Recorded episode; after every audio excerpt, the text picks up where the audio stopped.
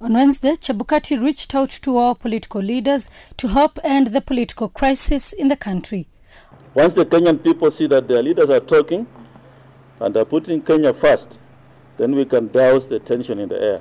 On Thursday, the Independent Electoral and Boundaries Commission, IEBC, said it had regrettably rescheduled the meeting and no reasons or new date was given.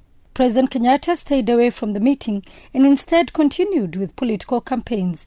After a closed door meeting between Odinga and Chebukati, the opposition leader called for talks on the political deadlock but dismissed claims that he is after a power sharing deal. I'm not going to fall down to those kind of cheap uh, uh, uh, propaganda being perpetuated by people who are drunk with power. Odinga has called for mass protest on election day, indicating that there will be no polls on Thursday next week.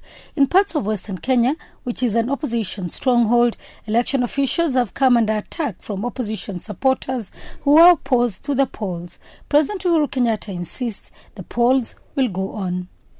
It is your right to say that you are not standing, and nobody will deny you that right. But you have no right to deny those who are preparing our nation for an election to make their preparations in order to allow those of us who wish to participate in an election to do so without fear, without intimidation, and to make our decision as to who should rule this land. The statement by Chebukati that he could not guarantee a credible vote seemed to embolden Odinga to stay off the ballot. That basically confirmed our position. We had said when we pulled out of the race uh, two weeks ago that we did not see a free and fair electoral process taking place on the 26th. The signs were there on the wall for anyone to see. You cannot stop a democratic process.